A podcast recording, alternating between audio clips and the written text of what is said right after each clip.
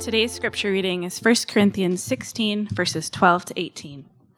Now concerning our brother Apollos, I strongly urged him to visit you with the other brothers, but it was not at all his will to come now. He will come when he has opportunity.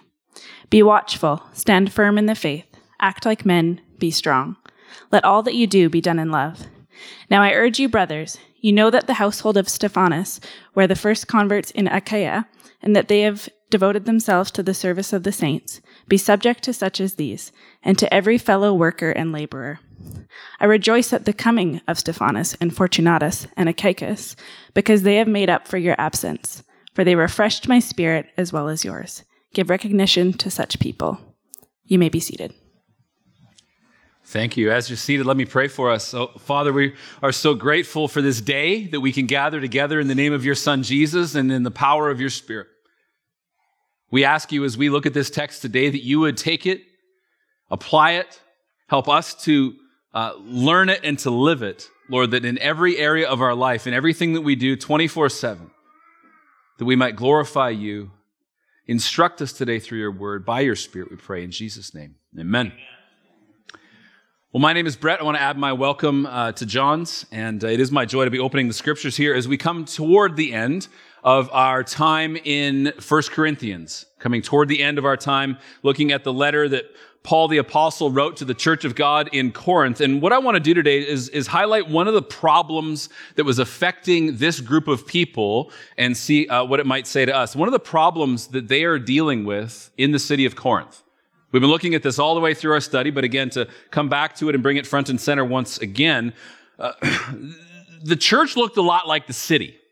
That was the problem that they had. There were lots of problems they had, but the primary one they had was that the church looked a lot like the city itself in the way they were treating each other, the way they were doing business, the way they were handling their ethics, the way they were living out their faith, the way they were relating to God even. And Corinth is a bit of a wild city. And Paul's letter to the church in Corinth says the church, again, looks a little bit maybe more like the city than it should. And the problem was they were allowing the Corinthian culture and worldview to dominate the way they interacted with the gospel rather than allowing the gospel to transform the way they looked at their interaction with the world around them. Andrew Wilson wrote about this. He said, "It is as if the boundaries between the church and the world had almost disappeared. Some New Testament churches struggled with opposition and persecution from cities around them. The Corinthians faced the opposite problem, assimilation into pagan, promiscuous, competitive, and idolatrous culture." Much of Paul's effort in writing this letter, whether it relates to leadership, sexuality, the nature of the church, idol food, corporate worship, or the resurrection, aims to reestablish the differences between the church and the city, between Christianity and idolatry. That is one of the many reasons why it is such a helpful text for those of us who live in the post-Christian West. Now, Andrew Wilson lives in the city of London in England, and we live in the city of Vancouver in Canada, and those would be post-Christian cities. So if you are hearing this, that's what it's talking about. Culture is very much like ours. That's why the letter to the Corinthians is so helpful for us. If you want to take all of what he said and boil it down into a sentence, you could listen to Lyle Vanderbroek, who said the Corinthians were simply trying to be Christians with a minimal amount of social and theological disturbance. I like that. I like that. If we're honest, though, we feel that, right? Like Christianity is weird. I get that. I didn't grow up in the church. I became a Christian when I was almost 20. Just as an outsider who has now come in, you need to understand Christianity is weird. If you're not a follower of Jesus, you may be sitting here going, yeah, thank you. Yeah, we already know. Like, you don't have to let us know. We already know it's weird. It should be weird. It should be different. It should be a little bit strange in the way that we go, but we still feel the pressure as followers of Jesus living in a city like Vancouver. We still feel the pressure to fit in, to go along, to get along, to not cause ripples everywhere that we go with all the things that we believe. We feel the pressure. And the pressure is to have our faith in Jesus maybe be part of our lives, but maybe a peripheral part. Like, I have my whole life, and then I've got Jesus on the edge or on the margins of it. And if I ever need Jesus, I'll talk to him about something. But other than that, I'm pretty good. The center of my life is not really there. He's kind of pressed to the periphery. Maybe he's not the center. That's the experience the church in Corinth had. The challenge we're facing today in Vancouver is living according to the will of God in the midst of a city that doesn't yet know him. We live in what you could call contested space. There's a battle going on. It's a battle for your affections and your desires and your dreams and your hopes. We're pressed on one side by how much we should engage the broader culture, and then on whose terms we should engage the broader culture. And then on the other side, we're pressed by this call to faithfulness, to following Jesus faithfully, to live our lives in light of the revelation of who God says he is and how he calls us to live. And we've got these pressures that we feel. We know there's one scripturally and there's one culturally. We are in the crossfire of those. The question is, how do we live in light of whatever challenges we're facing? The more pointed question that I want to look at today is, how do we keep Christ at the center of everything we're doing? How do we do that? That's what we need to fight for, and that's what we're going to look at today. Now, John, when he preached on Palm Sunday, did a great job. He said, I only have one point, and then he got a round of applause. It was a little bit odd for me. So I'm not above pandering to you for the sake of the gospel. So I have one point today. Yep. We're going to look at spiritual practices that keep Christ at the center of your life. Spiritual practices that keep Christ at the center of your life. I have a lot of subpoints. That's the one thing we're going to be looking at. Now, I'm only going to take you into verses 13 and 14. So you can send your angry emails about the rest of the text being ignored to someone else. But just info@christcitychurch.ca. I think that's the one. We're just going to look at these two verses because that's where we find the practices that I want to focus on. It says in verse 13, look at the text with me. Be watchful. Stand firm in the faith. Act like men. Be strong. Let all that you do be done in love. Be watchful, stand firm in the faith, act like men, be strong, do everything in love. Now, one of these is not like the others. Let me just say, act like men basically means be courageous, which is how I'm going to be talking about it. It's kind of like the way verse 15 later on in the text says, I urge you, brothers. When it says that, it means brothers and sisters, children of God. It's always included for everybody who is united in faith in the family of God. It's inclusive in that way. It's like the way that we used to talk about humanity as mankind. Like when I was growing up in school, that's what all the textbooks said. That was not meant to be exclusive or exclusionary. It was just the way that language worked. It's like being part of the Mennonite Brethren family of churches, right? That's not just for the fellas. That's for everybody who was a part of that family of church. So it's just the way that language works. But the way that language works here, it says act like men. That's actually be courageous. And so we're going to look at it like this. Be watchful, stand firm in the faith. Be courageous, be strong. Now, first, if it was just left to those four things on their own, and verse 14 was absent, you could think this is sort of the same as any basic military training, right? Be watchful, stand firm, be courageous, be strong. And you go, hoorah. That's not exactly what it's saying. It's not exactly what it's saying. This is why we need verse 14 with it, though. Be watchful, stand firm in the faith, be courageous, be strong. Let all that you do be done in love. Let all that you do be done in love. Love in this text is touching all four of the others in the same way as your thumb touches all four of your other fingers. It's different, but in its difference, it's not on its own. It's actually working to redefine what all four of the others are like and what all four of the others can do. Be alert, touched by the love of God and the way that we are called to live in love. Standing firm in your faith. Everything you do, do it in love. Be courageous in love. Be strong in love. It's all redefined by love. And the love component here reminds us that all four of the others are actually radically Christian things working themselves out through love. In fact, you could say verse 14 is a bit of a summary of what we saw earlier in 1 Corinthians chapter 13, the love chapter. It's a bit of a summary of that. If you really wanted to, I think you could make the case that this verse, let all that you do be done in love, is really actually a summary of the whole letter of 1 Corinthians. In fact, if you go back into the Gospels and you look at what Jesus was teaching, Jesus got asked by some scholars one day, they said, what's the most important commandment in the law? And he gave them an answer, and he said, love God and love your neighbor as yourself. He says, that's actually summarizing the law and the prophets. That's the Old Testament. This is actually a pretty good summary of what the Bible is saying about how we should live out our faith. Let all that you do be done in love. Now hear me. the most defining feature in your life,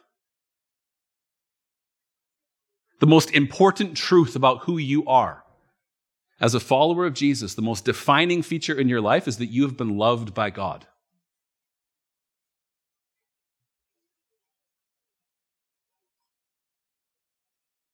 Think of John, who we're going to look at 1 John later. John was one of Jesus' disciples, and he wrote the letter to 1 John, but he also wrote the Gospel of John, the story of Jesus' life and ministry. He wrote himself into that. He's one of Jesus' disciples. He was there. He wrote himself into that by calling himself the disciple whom Jesus loved. If you were ever to write a story of all the work that Jesus has done in your life, that's who you are. That's your right. Say that you are the disciple that Jesus loved. It's the most defining feature in my life. The most defining feature of my whole life is that I've been loved by Jesus. This is tombstone kind of stuff. You walk through the graveyard one day, you're going to find me dead and buried. And hopefully my tombstone says something like, he was loved by Jesus. Because nothing else matters. Everything else matters a lot, but it pales in comparison to the truth that I've been loved by Jesus. But love is not defined by whatever is popularly understood in culture, whatever is culturally popular. It's not defined by us and our own subjective opinions. Love has to be defined differently than that. Modern Vancouver cultural definitions of love usually start with the individual at the center of where we find meaning, because the individual in our culture is the highest authority. And the idea of love in the Bible doesn't start there with the individual. The idea of love in the Bible starts with God. I want to show you what I mean. 1 John chapter 4, verse 7 says, "Beloved, let us love one another, for love is from God, and whoever loves has been born of God and knows God. Anyone who does not love does not know God, because God is love." He is love. If we want to understand, let all that you do be done in love, verse 14, we have to start with God. Craig Blomberg is a wonderful scholar. He said, love without an objective grounding in the living triune God of the universe runs rampant. We have to ground what we understand about love in God. So we don't get to define what love is. We actually receive what love is by coming into right relationship with God, who is love. Keep going in this text in 1 John 4. It says, "Beloved, let us love one another, for love is from God, and whoever loves has been born of God and knows God. Anyone who does not love does not know God, because God is love." Now, verse 9. "In this, the love of God was made manifest among us, that God sent his only Son into the world so that we might live through him. In this is love, not that we have loved God, but that he loved us and sent his Son to be the propitiation or the atonement for our sins." So for John, the beloved disciple, the disciple Jesus loved, for him to say God is love, he ties that directly to the reality that God purposed that Jesus would be born into this world to save his people from their sin. That's how he's defining it. So the Bible doesn't hide the reality of the ugliness and the brokenness of the world that we live in. It defines it, it explains it, it reveals the source of evil and the pain in the world.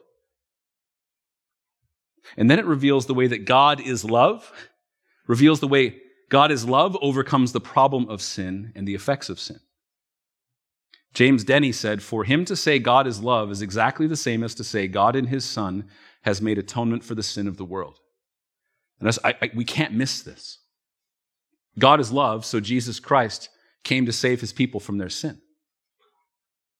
God is love, so Jesus Christ was crucified for the salvation of his people. He paid the ransom price for our sin. In obedience, in dying in our place, he reversed the curse of disobedience, and he gained victory for us in our place, dying the death that we deserve to die, and then triumphing over death and sin. He was raised from the dead as the resurrected first fruits of a new creation, and that changes absolutely everything. God is love. That's what God is love means. God is love is not supposed to be some sort of sentimental drivel that makes you feel all warm and fuzzy, but then doesn't require anything of you or change your life in any way.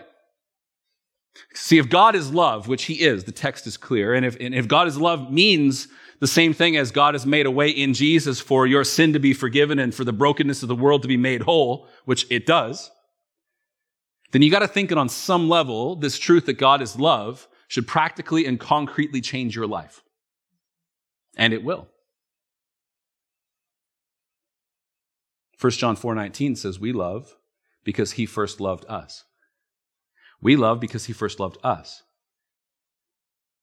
So anyone who comes into relationship with God through the finished work of Jesus is currently in the process of being transformed by the love of God. And now, to tie that back to our text, that's why Paul the Apostle can write to the church of God in Corinth, and he can say, be watchful, stand firm in the faith, be courageous, be strong. Let all that you do be done in love.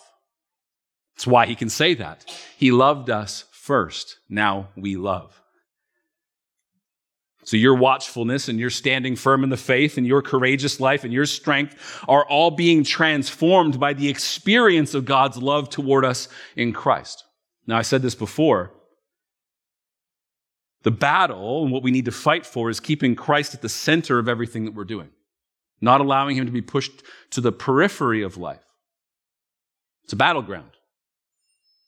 But as disciples of Jesus, I just want you to be encouraged that you are equipped for the battle. You're not left alone to figure this out. You have been and are being equipped for the battle of keeping Christ at the center of everything that you do. This happens through our character formation as disciples of Jesus. We're equipped for the battle to keep Christ at the center through the love of God and through the way that we're formed by the teaching of Scripture, all in the power of the Holy Spirit. We are equipped for the task at hand. We're literally being formed in our character through the spiritual practices of being watchful, standing firm in our faith, being courageous, and being strong. And so I just want to look at each of these. These are the practices that we have to give ourselves to, and we have to actively live them out. And as we live them out, we're being formed into the kind of disciples who can withstand the problems of the day. Resilient disciples who can continue to follow Jesus in the midst of challenge. So the text says, be watchful. Be watchful. It's the first thing. If I was giving you points, I'd probably say this is point one, but I only have one point. Spiritual practices that keep Christ at the center. Be watchful. This is talking about being alert to anything that would draw you away from your faithfulness to God. 1 Peter chapter 5, verse 8 says, be sober-minded, be watchful.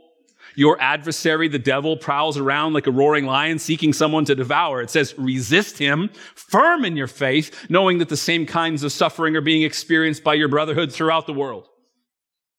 Now, I think about the way that we engage the world around us. I just want you to think about this. On one hand, we might think that the best thing we can do to be watchful will be just withdraw from culture altogether. Just let's all sell everything we've got. Let's go get a commune. Let's buy some land in the Yukon or something. Let's build a commune together. We'll escape the evil of the world. Well, you're not perfectly whole yet, and neither am I, and so we're going to probably bring a little bit of that evil with us. And history will tell us that the commune thing doesn't usually work out that well. Sometimes that's our instinct, though, is just to say, I'm just going to withdraw from that altogether. I don't know if that's what be watchful means. On the other hand, we might be falling victim to the same problems that they experienced in Corinth, where the church looked a lot like the city they were in and in the way that they conducted themselves. They were, in some senses, indistinguishable from other citizens of Corinth. And that's part of the problem that Paul's addressing as he writes this letter to them. So on one hand, it's very suspicious toward culture, and on the other hand, it's being a tad sleepy toward culture. So you can be suspicious or you can be sleepy, sure, or you can be watchful. And that's a biblical posture of engaging with the world around us. See, we follow Jesus, and because we follow Jesus, we know that there's a way to engage the world around us, fully aware of the problems, fully alert to the traps that are set to snare us. But we don't have to remove ourselves from the world in order to follow him. But we also don't have to blend in so much that we're indistinguishable from the world to say that we're really loving people and following him. There's a different way of doing it. Jesus talked about this in John 17. He said, you need to be in the world, not of the world. In the world, present in the world, but not of the world, not from the same source, the same fabric as the culture around you. So that's good. If we're watchful as we engage the world around us, it's good. We should be. But that's sort of out there stuff, right? That's like the way that we view outside of the Christian family. What about the in-here stuff? Are we watchful with regard to our heart? Are we watchful for what's going on a heart level? Later in John's letter, 1 John 5:21, he says, "Little children, keep yourselves from idols." He's saying, guard yourself from worshiping someone or something other than the real crucified and risen Jesus. Be watchful, be alert. Keep yourselves or guard yourselves. It's all getting at the same kind of watchfulness, but the question is, are you paying attention to your heart? Are you tending to your desires and what you want? Elise Fitzpatrick said, "Idols aren't just stone statues. No, idols are the loves, thoughts, desires, longings, and expectations that we worship in the place of the true God. They are the things that we invest our identity in. They are what we trust. Idols cause us to disregard our Heavenly Father in search of what we think we need. Our idols are our loves gone wrong. All those things we love more than we love Him, the things we trust for our righteousness or okayness." And as such, I think we have to be alert and watchful for the things out there, yes. But it's the things in here, in our hearts, that are going to trip us up and ensnare us more. We have to know this. If we feel that we must have something, and a particular kind of something, are we taking note? If we think we need a particular kind of something to make us happy apart from Christ, well, we're then noticing and beginning to discern the idols of our heart. This can be your career, it can be your relationship status, it can be your finances, it can be your material possessions. It can be your achievements and your success or the way that others speak about you. It can be your physical beauty or your sexuality. It can be any of these things, and it can be a lot more. These things are all good things. They're all good things on their own.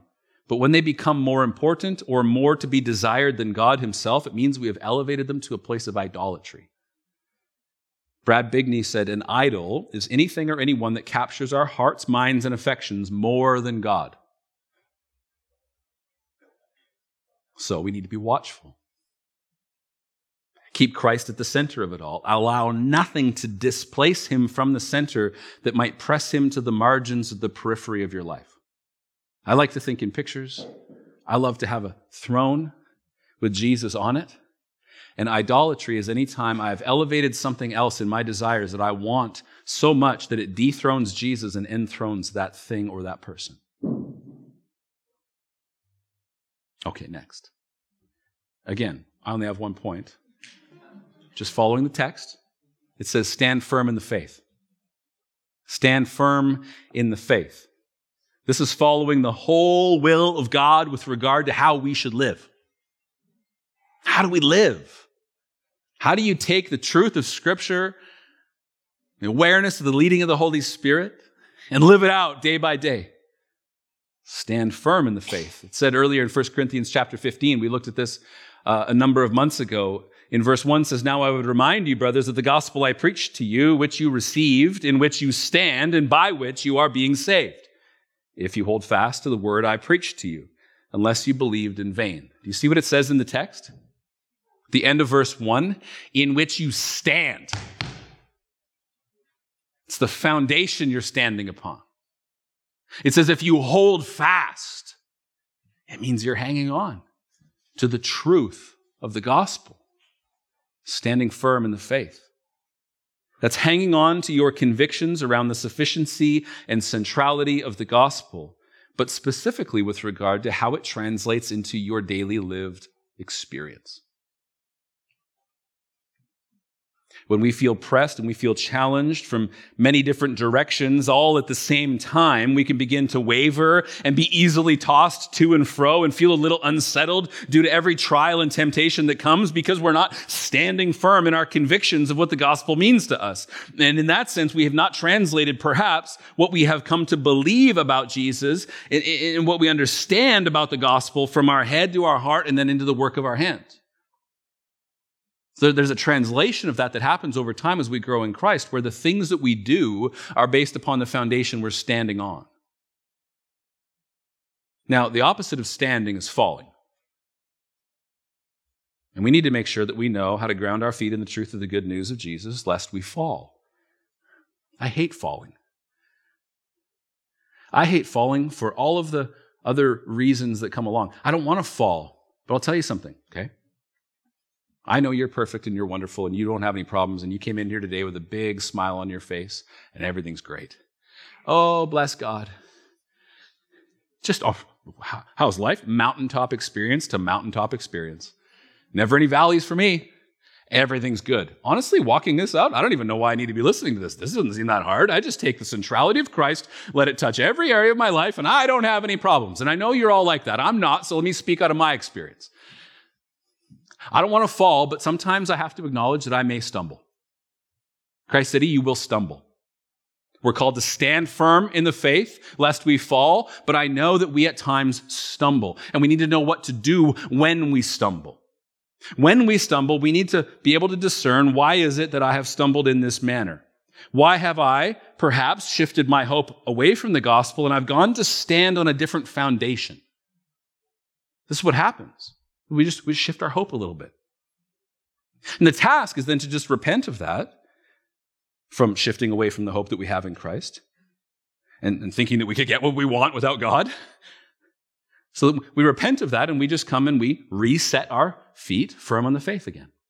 And God is gracious and he makes a way for us to do that. See, you having a perfect record of standing is not what we're looking at. You having a consistent record of repenting, now that's Christianity. None of us are going to achieve perfection this side of eternity. Doesn't mean we don't have an effort to live in ways that glorify God. It just means that that's not going to happen. So what we need to do is never give up repenting. Not stand perfect or pretend that we're standing perfect, but to be people who never give up on repenting. We reset our feet to stand firm in the faith once again. And you got to hear me. Your best legalistic efforts with all the rules that you make, I hate stumbling too, but our inclination is to put a bunch of rules in place that we go, oh, then I'll never feel that shame again. Well, I'll never feel that way again. If I just make enough rules upon the rules, and I'm going to take my rules and apply them to you because my rules are good for you too. And we build a legalistic structure around us of rules and rules and rules and rules and rules. It's not going to get us there because you know what? It's devoid of the power of the Spirit because we're trying to do it in our own strength. You can't. At the same time, you also can't be people who make the foolish assumption that you're not going to fall or stumble. So having some boundaries and things like that, they're really, really good. Scripture has them all over the place. But you can't assume that you can do it in your own strength, and you can't assume that you're just not going to fall. That's just unwise. What keeps you standing firm in the faith is an awareness of God that permeates everything you do. It's an awareness of God that you grow in, that permeates everything you do. Klyne Snodgrass said, rules never motivate ethical behavior. Awareness of God does. Our inclination is toward rules oftentimes. What we need is an awareness of God. Stand firm in the faith. Be grounded in the gospel. The best way to do that is to cultivate a scripturally informed awareness of God in every area of our life. I want to say it again. If you want to stand firm in the faith, cultivate a scripturally informed awareness of God in every area of your life. Allow the God who loves you, the God who is love, allow his love that's working itself out through you, love God and love in everything that you do, allow that to touch every area of your life. That transforms. Next, the text says, be strong and be courageous and be strong. I'm going to group these two together. Called to be watchful or alert, we're called to stand firm in our faith and called to be courageous and be strong. That's what we need to fight for. It's keeping Christ at the center of everything that we're doing. I said it's a battleground, but you're equipped for the battle. Christ City, you can do this. Not because you're particularly strong, but because he is. Not because your grip on him is particularly good, but because his grip on you is unrelenting. That's why we started talking about the love of God And we're translating it now into all of the practices that we have that are transformed by his love. Be courageous and be strong. On one hand, you may think that this is all up to you and that you have kind of a self-centered bravado. It's the same thing as courage or strength. No. On the other hand, you may have over-spiritualized a feeling of kind of being fearful and weak, as though that's a positive. Like your lack of courage is some sort of weird humility. I don't know. But when it comes to the battle of living your faith out day by day, cowardice and fear in this area will lead you to turn your back on God. If the thing you're battling is sin, it's different. You still have to have courage and be strong. There's a video that I saw one time. It's this guy who's like a black belt in jiu-jitsu or karate or something like that. And the video is like, I'm going to tell you how to handle yourself if someone pulls a knife. I'm like, I'll watch that. Might happen to me sometime. I live in the vicious hoods of southern Vancouver. Here we are. I don't know. So he goes, okay, if someone pulls a knife on you, I'm going to show you the move that will help you to handle things so that you can take care of yourself and your loved ones. He's kind of like, he's got that voice, right? And then the video starts and he goes, okay, so here's what you do. If someone pulls a knife on you, and then he just turns around and sprints. And he runs down the alley the opposite direction. And I'm talking about, that's good. If the battle you have is sin, the most courageous thing you can do is run. So let's be really clear about that. That is strong. Okay, that is strong. Either way, what we all need is a good dose of Holy Spirit-inspired courage, a good dose of Holy Spirit-inspired strength in our inner self. That's what we need. Because I'll tell you, when you need to draw on it, you're going to need a reservoir.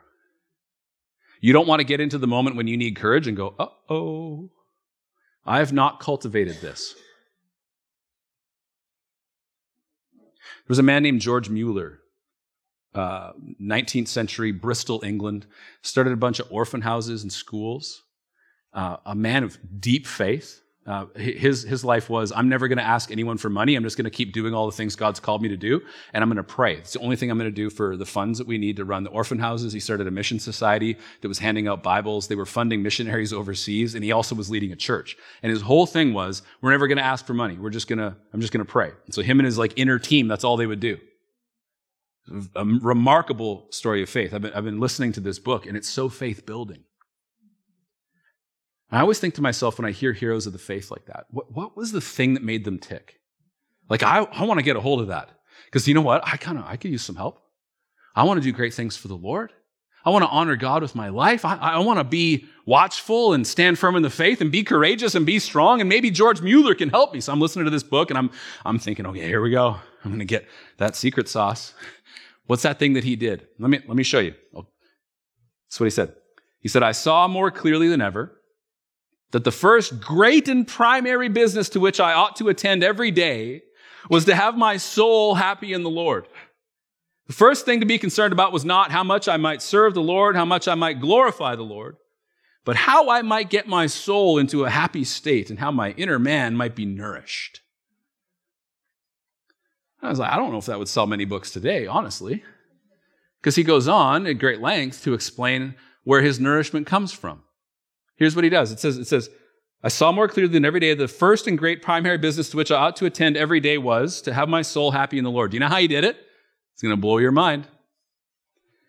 He just opened his Bible every single morning and read it until he was drawn into it and he was compelled by the Spirit into prayer. Every single day, that's the first thing he did. The most important thing he did was get himself in God's Word and spend time in prayer. I was like, I didn't need an audiobook to tell me that. I already knew that. But sometimes we forget, right? It's right here. I want to be courageous and strong. Start here. Get it in you.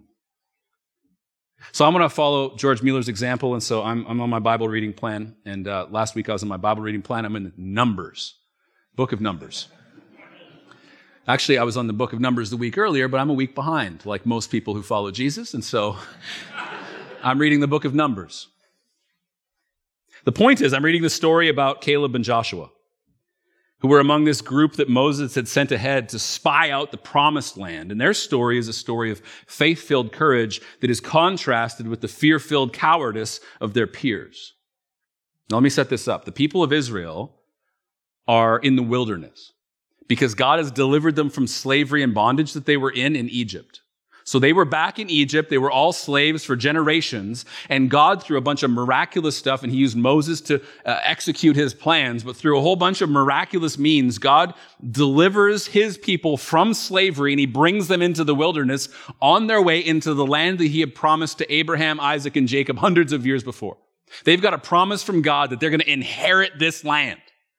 And so God delivers them from Egypt, brings them into the wilderness, and Moses goes, hey, I'm going to build a team, want some people, kind of the head, everybody represented, every tribe, bring somebody in, I'm going to send them as spies into the land. I want to know what the land is like. I want to know if it's fruitful. I want to know what the cities are like. Are they fortified? Are they just villages? How are they living over there in the land of promise? He goes, I want to know what the people are like. Are they strong? Are they weak? Are they together and unified? What's going on? So he sends this group, including Caleb and Joshua, into the promised land to go ahead and to spy it out for them. And then he says, I want a report. So they come back. And they go, oh, we're back. Moses goes, well, how's the land? And they go, oh, Moses, it's a good land. It's a land flowing with milk and honey. And Moses goes, yeah, I'm thinking inside Moses is like, that's what God promised. That's right. And they go, oh, but the people are big. I don't know. This is the same generation that had experienced the miraculous provision of God, delivering them from slavery, brought them through the dry ground of the Red Sea, and then had been providing for them daily with manna, fresh bread from heaven every morning. And they're like, I don't think we can do it. Oh, I fit in so good with them. I'd love to read myself into this story as Caleb, but I know. Caleb's like, whoa, fellas. Yeah, the land is filled with giants, but God promised it to us. We can do it. He believes that because he's walking with God and that God has promised to never leave them nor forsake them, that they can take the land that he promised them. This is what happens. Numbers chapter 14, verse 1. Then all the congregation raised a loud cry, and the people wept that night. And all the people of Israel grumbled against Moses and Aaron. The whole congregation said to them, would that we had died in the land of Egypt, or that we had died in this wilderness. Why is the Lord bringing us into this land to fall by the sword? Our wives and our little ones will become a prey. Would it not be better for us to go back to Egypt? And they said to one another, let us choose a leader and go back to Egypt. Moses is like, so he goes first church split on his hands here. See, for them, these people who are receiving the bad report and they're filled with fear, not courage. They're filled with weakness, not strength. For them, the known bondage of slavery in Egypt and the predictability of what they had to deal with in their slavery in Egypt is more familiar to them and therefore more comfortable to them than the unknown of the future promises of God. This maps right onto our life as disciples of Jesus. Like, I liked my bondage. I know it. It's warming to me and comfortable.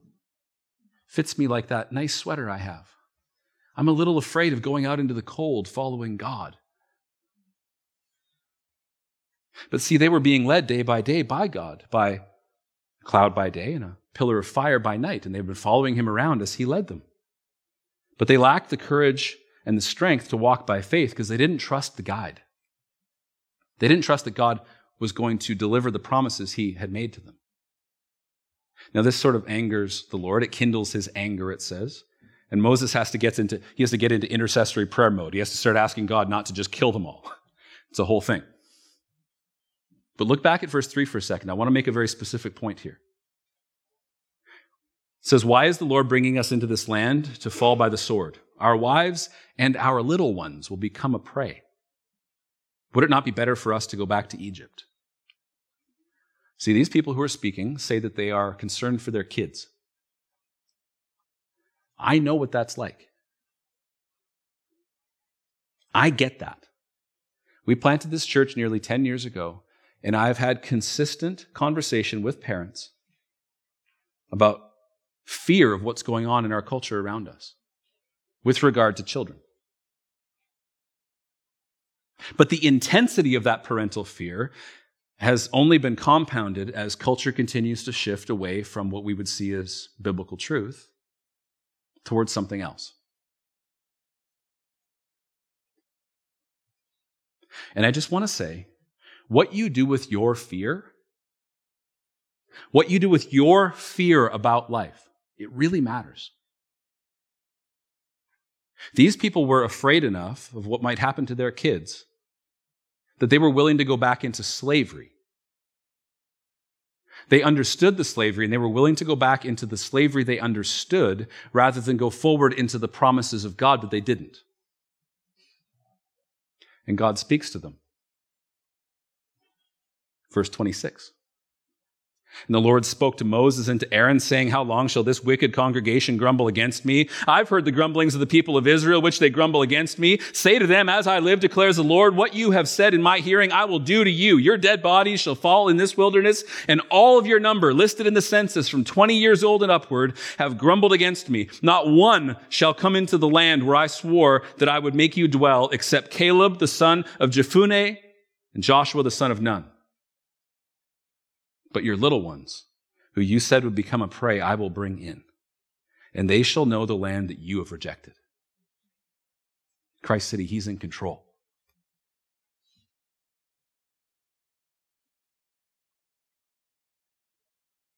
The best thing for the next generation is not fear-filled protectionism, but faith-filled obedience to help our children be conformed into the image of Christ. That's what it looks like to be strong and courageous in the moment we live. And that's what courage and strength looks like when it's lived out. Let's teach them how to live as a minority people in a majority culture where they stand out like lights shining in the darkness. Parents and those who would like to be parents one day, I just want you to remember that your kids are learning more from the way that you and those around you who you are close with are practically living out the gospel each and every day. They're learning more about that than anything else. Keep that in front of them. Model a life of faith-filled obedience. Be watchful, be alert, yes. Tend your heart. Stand firm in the faith. Be courageous and be strong. That looks like being the non-anxious presence in the midst of a bunch of anxious people. The non-anxious presence is the person who can stand with their faith anchored in God, trusting Him completely to do what He has promised.